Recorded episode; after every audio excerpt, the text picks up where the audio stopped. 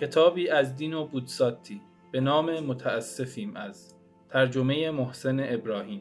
مقدمه. صندوقی در خانه دینو بوتزاتی در خانه ویتوریو ونتوی میلان وجود دارد که پر از دفترهای قطور بسته‌بندی شده است. این دفترها که هر کدام حاصل یادداشت‌های 2-3 ساله است، تاریخ و طرح‌های مدادی بر جلد خود دارند.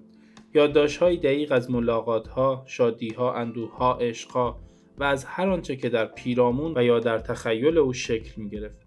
این نوشته‌ها و یا نقاشی‌ها به گفته او برای ضبط وقایعی بود که ذهنش را می‌انباشت. بعضی چیزها را باید نوشت، برخی اتفاق‌ها را باید نقاشی کرد و پاره‌ای از موضوعات را می‌باید سرود.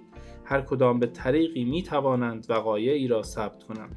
بوتزاتی با احاطه‌ای که بر نثر، شعر، نمایشنامه‌نویسی، نقاشی، تصویرسازی، نقد و بررسی روزنامه‌نگاری و غیره داشت، هر موضوعی را با ابزاری مناسب، با بیانی شاعرانه، گاه رازآلود و مبهم و گاه کنایی و زمانی کاملا آشکار، اما همواره در فضای متافیزیک و به دور از واقع گرایی مرسوم دوران خود بیان می‌کرد. موضوعاتی که در زندگی همه آدم‌ها وجود دارد و گاهی حتی بی‌مقدار شمرده می‌شود، در حالی که هر کدام از آن موضوعات به ظاهر ساده طرح‌های عظیم هول‌انگیزی در پس خود نهفتند که نویسندگانی چون او توان بیانشان را دارند. بوتزاتی که طیف وسیع از سبک‌ها و شیوه‌های ادبی را آزموده، نویسنده‌ای غیرواقع‌گراست، گرچه برخی از داستان‌های او در آغاز واقع‌گرایانه می‌نمایانند، اما آرام آرام و غالباً با نگاهی دلواپس و پرسشگرانه و در عین حال بدبینانه، آنچنان با تخیلات خاص او در هم می‌آمیزند که طرح نو آفریده، با معنایی رمزی و تمثیلی، در تلاش کشف راهی به سمت حقیقتی عرفانی است.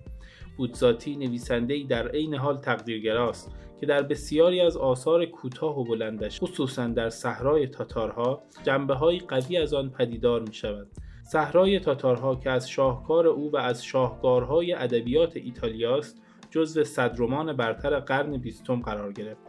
نوشته‌های کتاب متاسفیم از ابتدا در سال 1960 تحت عنوان آقایان متاسفیم از با طرح‌هایی از سنه، کاریکاتوریست فرانسوی، و سپس در مجموعه‌ای وسیع‌تر کتاب حاضر، اما این بار بدون طرح‌های سنه، با نام متاسفیم از در سال 1975 منتشر شد.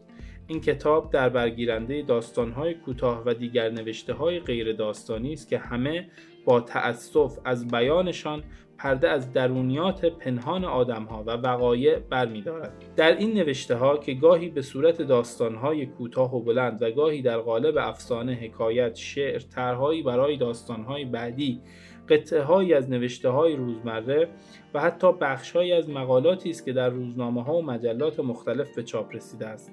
راهیابی به اعماق اندیشه متفکری است که به گونه‌ای صریح و تفکر برانگیز در قبال زندگی، عشق، دوستی، جوانان، سالمندان، موفقیت، شکست، فریب و تفکرات سیاسی پرونده‌های گوناگونی را می‌گشاید. برای ارتباط با ما آیدی صوفی _ کاپل را در اینستاگرام جستجو کنید.